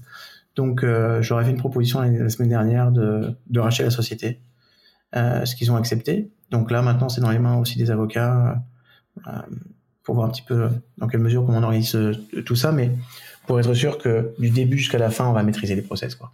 Voilà. En gardant naturellement le chercheur dans la société, en lui donnant des parts de société pour qu'il fasse partie, toujours partie prenante du, du, système. Et c'est un monsieur vraiment qui est exceptionnel. Quoi. Ouais ça donne ça donne vraiment envie et, on voit le côté euh, entrepreneurial que tu as et le côté aussi scientifique euh, l'approche scientifique mais c'est important parce qu'à un moment donné euh, euh, tu vois par exemple le, monsieur que j'ai en face de moi c'est un chercheur exceptionnel mais c'est pas un développeur hmm. et, euh, et à un moment donné ça pose ça pose problème dans la qualité tu vois ce que je veux dire? Ouais. donc moi j'ai ce côté chercheur alors pas de pointe comme lui parce que lui c'est vraiment euh, il a fabriqué quand même le, le, produit de A à Z, quoi, tu vois. Mais, euh, mais par contre, en revanche, euh, comme j'ai un bon un, un, un, pied dans le monde de la recherche et que j'adore l'entrepreneuriat, la structuration des deux elle est intéressante parce qu'un produit comme ça, tout le monde doit l'avoir. Tout le monde doit avoir ce produit dans les mains, quoi. C'est phénoménal. Et, euh, et, à terme, on proposera aussi, euh, qui, ce qui ira avec, euh, toutes les personnes qui auront le produit pourront avoir aussi accès à, à des hypnoses, à des choses comme ça. C'est-à-dire que tu achèteras le produit et tu pourras aussi avoir un abonnement euh, mensuel d'à peu près 8 euros, ou dans ces cas-là, toujours en cohérence cardiaque, tu pourras avoir des, des, des, hypnoses, tu pourras avoir des relaxations, tu pourras avoir des, méditations guidées, tu pourras avoir euh, euh, des sons spécifiques pour mettre dans un état vibratoire. Donc, donc en rachetant le brevet, je peux faire passer aussi le projet à, à quelque chose de bien supérieur en termes de fonctionnement. Et ça, c'est important. voilà. Génial. Bon, hâte, euh, franchement, hâte de, pouvoir tester cette application. Et, et là, aujourd'hui, est-ce qu'il y a un lien vers un site web, quelque chose comme ça, qu'on pourrait mettre dans les notes du podcast Non, pour l'instant, je peux pas. Je peux pas parce que parce que le produit va s'appeler MindLev. Voilà, Mind, Mind, Lev en hébreu, c'est le cœur. Bon, après, ça faisait aussi les levées, tu vois. Et euh, ça, ça va s'appeler MindLev. Et euh, non, là, on est en train de tout travailler sur les. Moi, je, je, je ne communiquerai qu'à partir du moment où le produit sera top à 100%. Et là, on doit encore valider aussi toute la partie puce de avec nos amis chinois. C'est les Chinois qui ont fabriqué les, les sensors. donc voilà, c'est en, en, cours, on travaille. Mais bon, je pense que d'ici un mois, on sera opérationnel. Yes. J'espère. mais génial. Vraiment hâte. Mais ça va être un super produit. Ça va aider beaucoup de gens, je crois. Ouais, sur, plusieurs volets. Hein. Il y a la partie santé, euh, il y a la partie performance euh, que, que je vois, euh, mine de rien. Euh, et puis même tout simplement bien-être global. oui, et puis la, la dimension thérapeutique, tu sais. Ouais. Je discutais avec une, une amie la dernière fois qui, qui a perdu son, son mari d'un cancer, qui n'arrivait pas à s'en remettre. Ouais. Et, et à un moment donné, j'ai dit, bon, t'es jeune, il va falloir aussi que tu passes à autre chose. Elle me dit, mais j'y arrive pas au niveau émotionnel, j'y arrive pas. Et euh, en moins de trois semaines, en utilisant euh, l'application, elle a complètement régulé ses émotions. Ça veut pas dire qu'elle n'est plus triste, mais ça veut dire qu'elle est plus envahie par cette tristesse et qu'elle peut continuer à vivre normalement. Hmm. Et donc du coup, euh, anticiper et, et, et, se projeter dans l'avenir. Et ça, ça change tout en fait dans une relation ou dans une perspective de vie. Donc, donc les applications vont être absolument phénoménales les la préparation des aux examens pour les enfants qui ont peur. Euh, enfin, tout, tout, tout, tout, est assez fabuleux. Et moi, j'aimerais vraiment qu'on inscrive ce produit comme un produit simplement d'hygiène de vie, quoi. Hmm. Et surtout derrière, avec tout ce qu'on va développer en termes d'hypnose, de relaxation, ça, ça va être aussi une application qui permettra, même si t'as pas la cohérence cardiaque, d'être dans, dans un train et de te dire, euh, je m'ai fait une petite séance de relaxation ou de, méditation pleine conscience guidée, quoi, tu vois. Je, je, je, vois très bien le, là où tu la vision en tout cas que tu as du, du produit et, et, et, je trouve ça assez fantastique et je, je partage en tout cas euh, cette, cette, vision de la tech mine de rien. Euh, mais il y a, y a quelque chose on voit de plus en plus d'applications euh, dans la e-santé dans euh, dans le bien-être euh, voilà des applications comme Petit Bambou qui ont fait leurs preuves par exemple sur la méditation et d'autres qui n'ont pas forcément fait leurs preuves. Mais qu'est-ce que tu penses de la part de la tech dans quelque chose qui est quelque part très naturel, mine de rien, euh, le, fait de bien respirer, le fait de s'alimenter, le fait de bien dormir, euh, c'est des choses voilà que, que nos, nos ancêtres en fait n'avaient peut-être pas forcément, ils n'avaient pas besoin, ils n'avaient pas cette technologie et pourtant ils étaient dans un autre système. Alors c'est sûr que la vie était différente, n'allait pas si différente. Il n'y avait pas, il y avait pas le stress dans lequel on vit. Franchement, euh, après, après à tous les égards, tu, on en parlait de l'alimentation, la structure nutritionnelle n'était pas la même. Tu sais, moi, quand, quand je dis je fais le jeûne intermittent, les gens me disent ah mais non, euh, tu fais n'importe quoi. Il faut, il faut, tu sais, c'est bien connu, il faut bien manger le matin. On dit le matin comme un roi, le midi comme un prince, soir comme un pauvre. J'ai mais écoute, ça c'est valable. C'était valable il y a 100 ans. Quand tu prenais une tranche de pain il y a 100 ans, avec le blé d'il y a 100 ans, avec la nutrition d'il y a 100 ans, euh, puis d'abord ils étaient tous, ils étaient pas sédentaires les gens. Ils étaient, euh, ils étaient en mouvement. Donc, ça, c'est des préceptes qui tenaient vraiment la route il y a 100 ans. Mais aujourd'hui, la valeur nutritionnelle n'est plus la même. Donc déjà, il faut que tu complémentes ton alimentation, que tu fasses attention à celle-ci. Il y a plein de choses qui ont changé qu'il faut faire évoluer, qu'il faut faire évoluer, et que euh, on vit dans un stress aujourd'hui. Moi, par exemple, que je, quand je vois les les le stress que mes, mes enfants ils ont aux examens, moi je me rappelle pas avoir eu autant de stress, par exemple, tu vois, d'enjeux, d'exigences par rapport à l'avenir, les craintes, les peurs. Bon, après, tu rajoutes tout ça, le corona. On vit franchement dans une période dans laquelle euh, le monde vit dans un environnement hyper anxiogène. Et à ce moment-là, on a besoin, euh, peut-être aujourd'hui, d'avoir des outils dont on n'avait certainement pas besoin hier, mais aujourd'hui dont on a besoin, simplement pour faciliter les choses. Ça peut pas dire qu'on peut pas s'en passer. On peut s'en passer. Mais je crois que moi j'aime bien avoir aussi un rapport à l'efficacité, au temps et à ce qui fonctionne bien, tu vois. Donc mhm. euh, si je peux euh, avoir quelque chose qui me permet d'avancer, euh, d'avoir une structure et puis et puis d'obtenir des résultats et que ça me simplifie les choses. Voilà. Par exemple, tu vois, la cohérence cardiaque, elle a toujours existé. Qu'un cœur soit en cohérence cardiaque. Mais grâce à HeartMath, on a commencé à pouvoir le mesurer. À partir du moment où tu peux le mesurer, tu peux commencer à faire des choses avec et tu peux l'orienter. Donc, euh, je pense que ces, nouvelles technologies, notamment de, tout ce qui est, euh, euh, ça fait partie, par exemple, la cohérence cardiaque fait partie de la fête des familles, ce qu'on appelle du biofeedback, tu vois.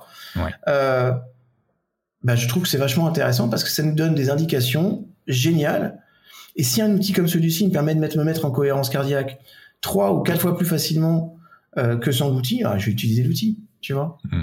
Et ce serait con de passer à côté parce que la technologie, si elle nous permet d'aller mieux, regardons le nombre de personnes de vie qui ont été sauvées grâce aux nouvelles technologies. à un moment donné, on peut pas rejeter ça, quoi. Voilà. Ouais, ouais. Bon. moi, je veux vivre dans ce monde-là, je l'aime bien, quoi. Surtout à Israël, euh, à Israël euh, où, où tu as euh, toute cette startup nation là. Grouillante de, de, de, de cerveaux, de start-up, de, ah, de, de, choses nouvelles, de technologies novatrices. C'est, c'est, fou. Il y a, ici, il y a 7000 startups. On sait qu'à peu près, tu as, au moins deux personnes sur cinq qui travaillent pour une startup en Israël. Ça laisse réfléchir.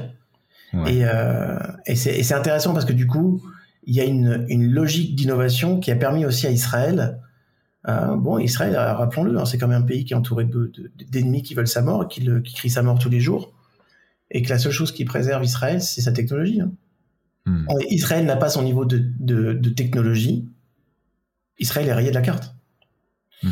Ils ont créé par exemple un truc qui s'appelle le dôme de fer ici, qui permet de calculer quand il y a, il y a une requête qui est envoyée, ça calcule tout de suite si la roquette arrive dans un endroit où il y a des habitations ou pas.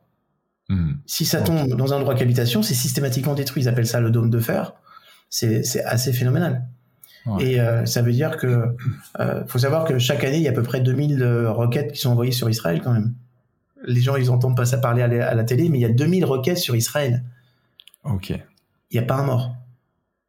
Donc, euh, et ça là, ça relève du miracle technologique. Hmm. Donc, euh, si tu veux, Israël a compris que pour se défendre, pour survivre, la seule chance qu'elle avait, c'est des nouvelles technologies. Et d'ailleurs, toutes les alliances, il y a un accord qui s'appelle les accords d'Abraham aujourd'hui, qui font que il y a plein de pays autour qui sont en train de passer des accords avec, Israël. Euh, ils investissent dans quoi? Dans l'innovation. Voilà. Euh, voilà, c'est un, pays qui, est incroyable. Et tu sais, d'abord, c'est un pays, euh, bon, je te parle pas, avant le corona, t'as 3% de, il y a même pas 3% de chômage. T'as, as des buildings qui construisent de partout. Donc, quand t'es dans cette dynamique-là, tu, ça te, ça te pousse à réfléchir. Ça te pousse à réfléchir beaucoup, quoi. Voilà. En tout cas, moi, j'aime bien. Ouais. Mais euh, moi aussi, j'aime bien et j'ai hâte de pouvoir découvrir tout ça. Bien, je te ferai découvrir. Tu verras, tu, verras, ça de l'intérieur. Et puis, indépendamment de ça, c'est, c'est un pays que j'aime parce que euh, c'est tu as, une dimension spirituelle, spirituelle et religieuse qui est très forte, qui est empreinte dans la terre, et tu l'innovation. Et je trouve que quand tu peux marier les deux, c'est un vrai kiff. Ouais, ouais. tu, tu, me donnes vraiment envie d'y aller. euh, comment tu fais pour être heureux ou tendre vers un certain bonheur, euh, David? D'abord, je fais du bien. Voilà. C'est ma première, c'est ma première chose. Tu sais, moi, je dis toujours dans la vie, il y a, deux types de population. Il y a, les donneurs et il y a les preneurs. Moi, je suis profondément un donneur. Voilà, j'aime donner, j'aime donner de mon temps, j'aime donner de mes conseils, j'aime donner euh, de l'information, et et ça, ça me rend heureux. Voilà. Parce que quand tu es dans cette dynamique-là, t'es toujours, tu peux pas être malheureux. Parce que euh, d'abord, tu as des retours qui sont plutôt sympathiques. Ensuite, tu as une perception de toi qui est plutôt sympathique. Donc euh, la première des choses, c'est vraiment, je me pose toujours la question, c'est qu'est-ce que je peux apporter à quelqu'un, un projet, un truc, euh, et, j'aide mon prochain. Voilà. Donc ça, c'est ça, c'est pour moi quelque chose d'extrêmement important et, qui me porte. Ensuite, je suis quelqu'un qui étudie. Alors, j'étudie la science, mais j'étudie aussi la spiritualité. J'étudie la Torah. Donc, euh, c'est aussi quelque chose qui m'amène à, mieux réfléchir, à bien réfléchir. Voilà, et puis, euh, et puis je me pose la question toujours, euh, qu'est-ce que je peux faire? Est-ce que ce que je fais est juste? Est-ce que ce que je fais est bien? Ça, ça me rend heureux. Après, je fais tout pour avoir une qualité de, relation avec mon épouse qui est au top aussi. Alors on est comme tous les couples, hein, ça nous arrive de nous engueuler, mais mais ça dure pas. Et puis surtout, ça fait avancer les choses. Mais comment te dire Voilà, je. En tout cas, moi, j'ai pris la ferme intention d'être heureux tout le temps. Donc je fais des choses que j'aime. Euh, je fais très attention avec euh, euh, avec qui je passe du temps. Je passe du temps avec des gens qui sont positifs, des gens qui sont négatifs ou qui sont qui parlent mal des autres. Je passe pas une minute avec elles. Voilà. Donc euh, je fais le tri aussi. Hein, je fais le tri euh, de mon environnement. Et puis en fait, tu sais, moi j'ai de la chance d'organiser ma vie autour de choses que j'aime. J'aime mon boulot, je peux faire du sport quand je veux, je suis mon propre patron, je m'organise un petit peu comme je veux. Euh, j'ai réussi à avoir euh, à mener avec le temps une équipe euh, dans, dans mes sociétés. Euh, je pense que beaucoup de d'entrepreneurs doivent envier euh, la qualité de mon environnement professionnel, que ce soit les personnes avec lesquelles je bosse, que je recrute. Mais pour ça, ça passe par un truc, c'est je m'assure aussi que elles soient aussi heureuses, par exemple, mes assistantes ou mes collaborateurs. Donc, rends heureux les autres et euh, tu es sûr d'être heureux, quoi. C'est ça le principe, en fait. Donc, euh, ma question, c'est qu'est-ce que je peux faire pour rendre ma femme plus heureuse, mes enfants plus heureux, mes collaborateurs plus heureux, mes clients plus heureux? Ouais. Et euh, de te mettre dans ces dynamiques-là te rend heureux et franchement, me le rend bien, quoi. Tu vois. Euh, tu vois, par exemple, moi, je, je ne contrôle jamais l'emploi du temps de mes collaborateurs. Jamais. Mhm. Je ne contrôle jamais leurs vacances. Totale confiance. C'est un, c'est un Ah bah, truc, euh, tu veux pas prendre, prendre une semaine de vacances? Voilà. La seule chose que je sais, c'est qu'on a des échéances, des exigences, des trucs, on a de la qualité. Si on respecte à ça, pourquoi je vous ferais chier? Pourquoi je vous serais sur votre tête ou... Hmm. Non, non, c'est... sois épanoui, éclate-toi là où, dans ce que tu fais, et à coup sûr, ça va fonctionner. Hmm. Donc je suis, je suis proche de mes collaborateurs aussi. Yes. Ton, ton premier ou, ou tes premiers vecteurs justement de pour euh, bah, pour faire du bien autour de toi, euh, au-delà de ta sphère euh, personnelle, si je puis dire, euh, il y a Lina, c'est ça, euh, Il y a Lina, qui permet justement la- de former des coachs et qui qui Ouais, permet aussi d'accompagner d'autres personnes. Et puis, non, il y a aussi un truc qui m'a permis et, et dont, dont je me suis rendu compte avec le temps, hein, c'était curieusement ma chaîne YouTube. Ouais. Ma chaîne YouTube, elle a, elle a vraiment permis de faire du bien à beaucoup, beaucoup, beaucoup de gens. Je, je, reçois tous les jours des dizaines de témoignages de gens qui m'ont dit que je les ai aidés ou j'ai sauvé leur vie. Et, euh, et pour moi, YouTube, ça a été une véritable révélation, en fait, en vrai. Parce que d'abord, j'étais contre les, les réseaux sociaux avant, tu vois. Mais j'ai vu à quel point on pouvait, si on utilisait bien ce média, faire du bien aux gens, quoi. Tu vois, et, et leur permettre de passer à un niveau supérieur dans la vie, quoi. Et euh, de- d'avoir des réponses, des réponses toutes bêtes. euh, euh, et c'est simple, j'ai fait une vidéo la dernière fois sur les, les 10 critères qui font qu'un couple il est au top. Il y a plein de gens qui m'ont écrit, c'est génial, mais par contre, je me suis rendu compte, je pu me prendre conscience qu'il y a- il y a deux points, j'étais complètement à côté. Je vais les travailler. Ouais. Bon, bah tu sais que ce couple-là, il ira un petit peu mieux grâce à toi, quoi. Voilà. C'est Ouais. bien. C'est très bien. Je, partage euh, complètement et, et, et la différence entre quelqu'un qui euh, qui tend vers plus de bonheur, en tout cas comme je le pense, c'est euh, avec quelqu'un qui euh, qui veut mais qui ne mais qui qui n'y arrive pas, c'est que tout simplement il met en application. Euh, D'où d'ailleurs l'institut l'Institut des neurosciences appliquées. Il y a aussi le mot application qui est très important. Euh, tu l'as mentionné à maintes et maintes reprises. Mais, euh, mais c'est pareil, euh, je, je le dis aussi à travers le podcast ou même à, à travers ma chaîne YouTube que je développe euh, également, c'est mettre en application juste consommer pour consommer. Bon, ok, mais à un moment donné, tu sais, tu- j'ai une bibliothèque en face de moi. Bon, je me dis que si je, je- franchement, si je pratiquais tout ce qu'il y a là-dedans, je serais un être dans les cieux, tu vois. Ouais. Bon, maintenant, quand je lis un bouquin ou quand je regarde mes recherches, je me pose vraiment la question, une seule question. Et c'est, en fait, c'est la question des, des, neuroscientifiques appliqués. Il y a une seule question, on va dire, concrètement. Concrètement, ok, c'est super, tu viens de lire un truc, c'est génial. Tu... Concrètement, comment tu mets ça dans ta vie en place? Ce concept, il est génial. Il y a plein de concepts géniaux là-dedans, dans tous ces bouquins ou dans ceux-là. Il y en a plein.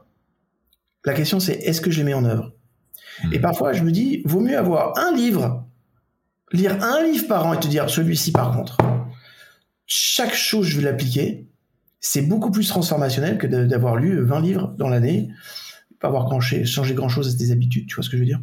Ouais. ouais, ouais. donc je suis, euh, moi je, je pense que pour être heureux, d'abord il, il, il- il faut la, la volonté de l'être, et ensuite, au-delà de ce travail, il faut avoir la certitude que euh, euh, il faut appliquer des choses très concrètes dans notre vie. Et si tu fais ça, ça marche.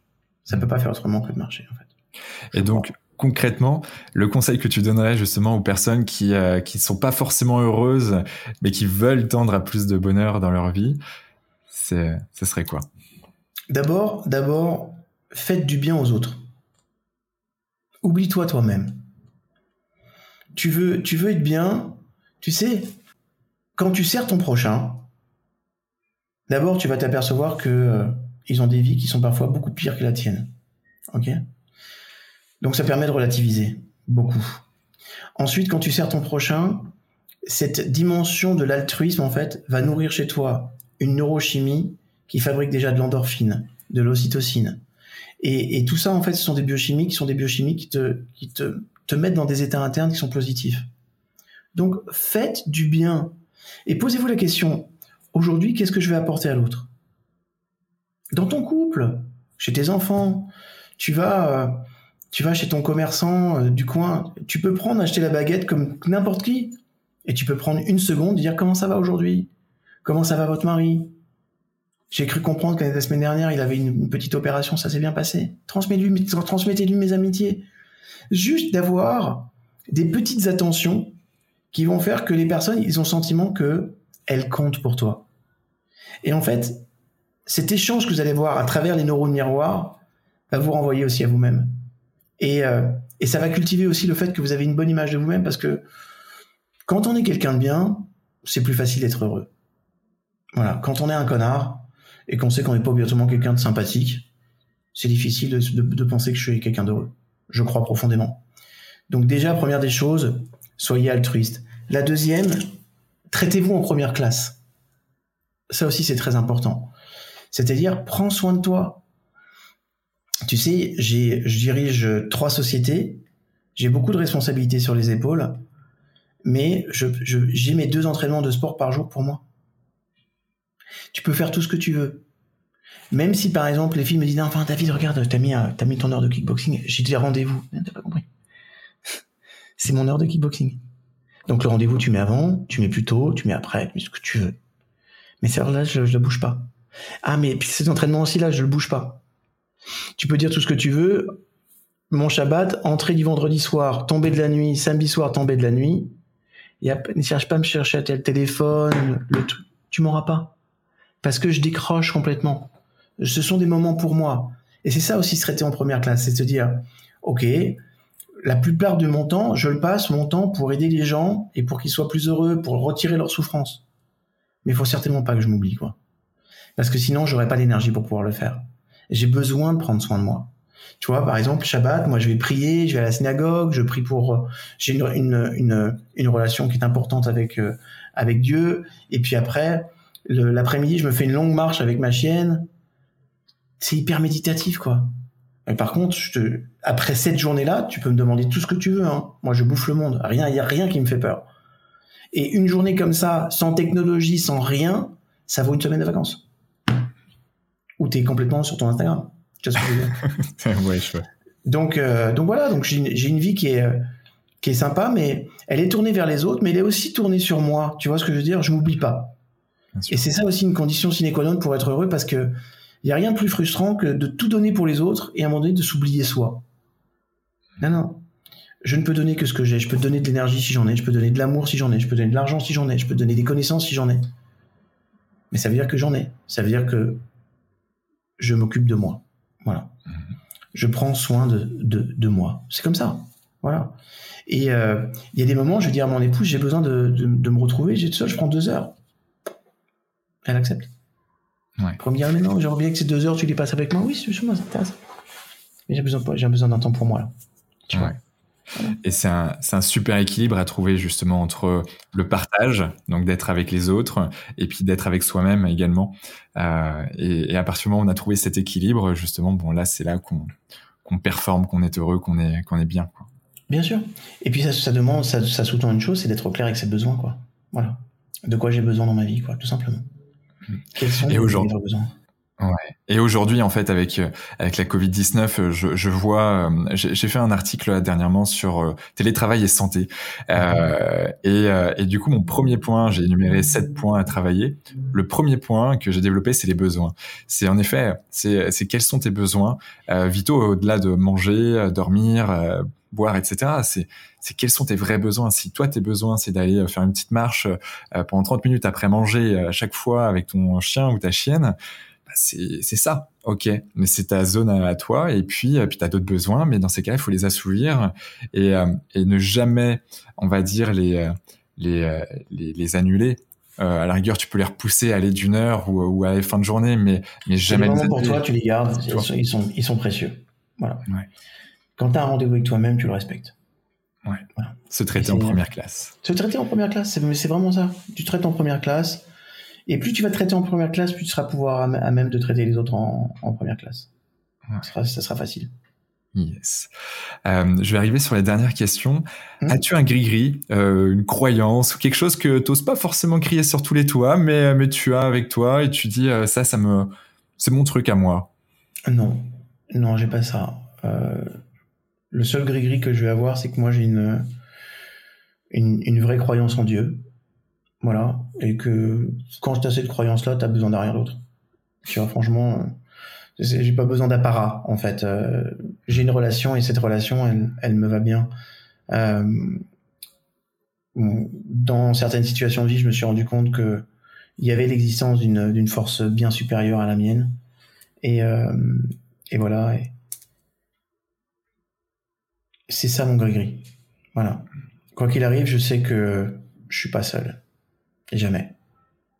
Jamais. Donc ma, ma, grande force à moi, euh, c'est cette croyance-là aussi. Et de, de savoir que bah, cette présence, elle est là pour me protéger, quoi. Parce que je l'ai vu à plein d'égards dans ma vie, quoi. Même parfois quand j'ai vécu des moments très difficiles, avec un tout petit peu de recul et d'objectivité, je me disais, mais waouh, heureusement que ça m'est arrivé, quoi. Mais heureusement que ça m'est arrivé et que ça m'est arrivé comme ça et pas autrement. Sinon, ça aurait été une catastrophe. Voilà.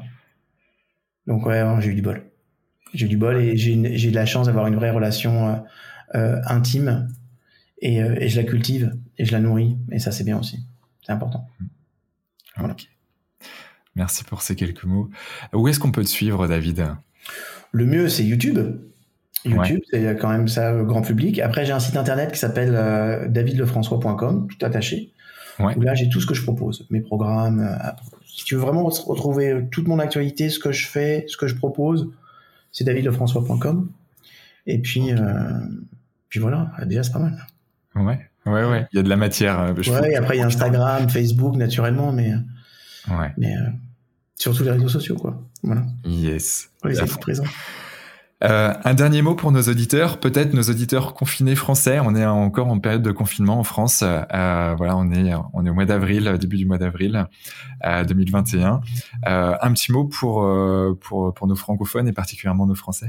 Profitez, profitez de ces périodes pour faire des introspections de est-ce que d'abord je suis heureux dans ma vie, tout ce qu'on a vu aujourd'hui finalement, quels sont mes vrais besoins, et puis profitez de ces périodes pour vous former et changer c'est-à-dire que, ce que je, je crois que ceux qui vont réussir l'après-Covid seront ceux qui l'auront préparé. C'est ceux qui auront cette capacité de dire, OK, dès que les choses vont être à la normale, il faut que je sois opérationnel, il faut que j'ai eu tel niveau de formation, il faut que j'ai eu tel niveau de compétence, il faut que je puisse faire la différence avec mon marché. Tu vois ce que je veux dire? Parce que d'abord, la compétition va être rude, parce que les choses vont être compliquées après Covid, parce que là, on est dans, encore en France dans la crise sanitaire, mais euh, la crise économique, pour s'en sortir, il va falloir, euh, ça va être chaud. Donc ça va vous demander d'avoir une présence sur le marché exceptionnelle. Donc n'attendez pas que les choses arrivent, soyez hyper proactif, ne soyez pas réactif par rapport à ce qui va se passer demain. Vous avez peut-être une opportunité unique dans votre vie de vous poser, de vous poser des bonnes questions, d'agir et de prendre, d'avoir le temps de vous former, de vous former. Moi, par exemple, quand j'ai eu, euh, je me suis retrouvé avec le Covid avec 110 jours d'annulation d'animation je me suis dit, OK, qu'est-ce que je fais de ça? Ce que j'avais prévu d'offrir sur les cinq ou six prochaines années dans mon contenu, je l'ai fait en six mois. Mmh. J'ai repris toutes mes recherches, tous mes trucs, et j'ai maintenant, et j'ai apporté une valeur ajoutée à mon institut qui fait que, à mon avis, aujourd'hui, il n'y a pas un centre de formation dans le monde qui peut s'aligner sur la matière que je suis en train d'apporter. Pas un seul. Et, et, et voilà, c'est une opportunité que vous avez. Alors c'est vrai que c'est chiant, on est confiné, mais soyons confinés, mais pas confinés. Voilà. Ça, c'est important. Profitez de ce moment-là, quoi. Faites-en quelque chose et surtout, préparez l'avenir, formez-vous, quoi. C'est le meilleur moment pour le faire. Voilà. Ok. Merci pour ces quelques mots, David. en effet, on va profiter, on va faire attention à soi, à ses besoins. On va se traiter en première classe. Et puis, euh, dès que l'application euh, MindLev euh, sera sera open sur, sur le marché, dessus. Vous jetez dessus comme la peste sur le ouais, ben en tout cas, moi, c'est ce que je vais faire. Merci David, merci infiniment. merci à toi. Euh, merci à toutes celles et ceux qui nous ont suivis euh, jusqu'à jusqu'à maintenant. Euh, voilà, on vient de passer une bonne heure, presque une heure et demie ensemble. C'était c'était un chouette moment où on a pu passer de la performance en passant par le bonheur, par la santé, la vitalité, la technologie et également un petit coucou d'Israël également. Mmh. Bref, c'était un c'était un chouette moment avec toi, David.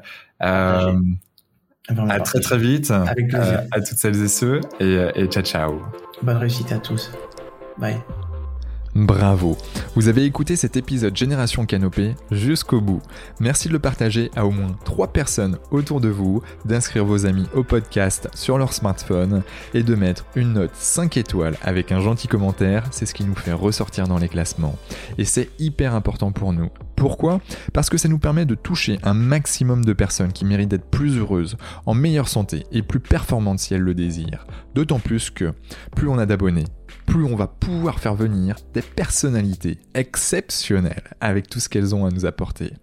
Aussi, si vous me laissez votre email sur canopégénération.com, un q a n o p e e génération g e n e r a t i o n.com, je vous enverrai l'épisode de la semaine ainsi que 2 trois conseils. Pour finir, si vous souhaitez passer un cap dans votre vie et être plus heureux, améliorer votre niveau de santé et ou devenir plus performant, toute l'équipe de Canopé Human Experience va vous bichonner comme il se doit si vous nous écrivez sur génération@canopé.com. C'était Quentin Aoustin et je vous embrasse. Ciao ciao.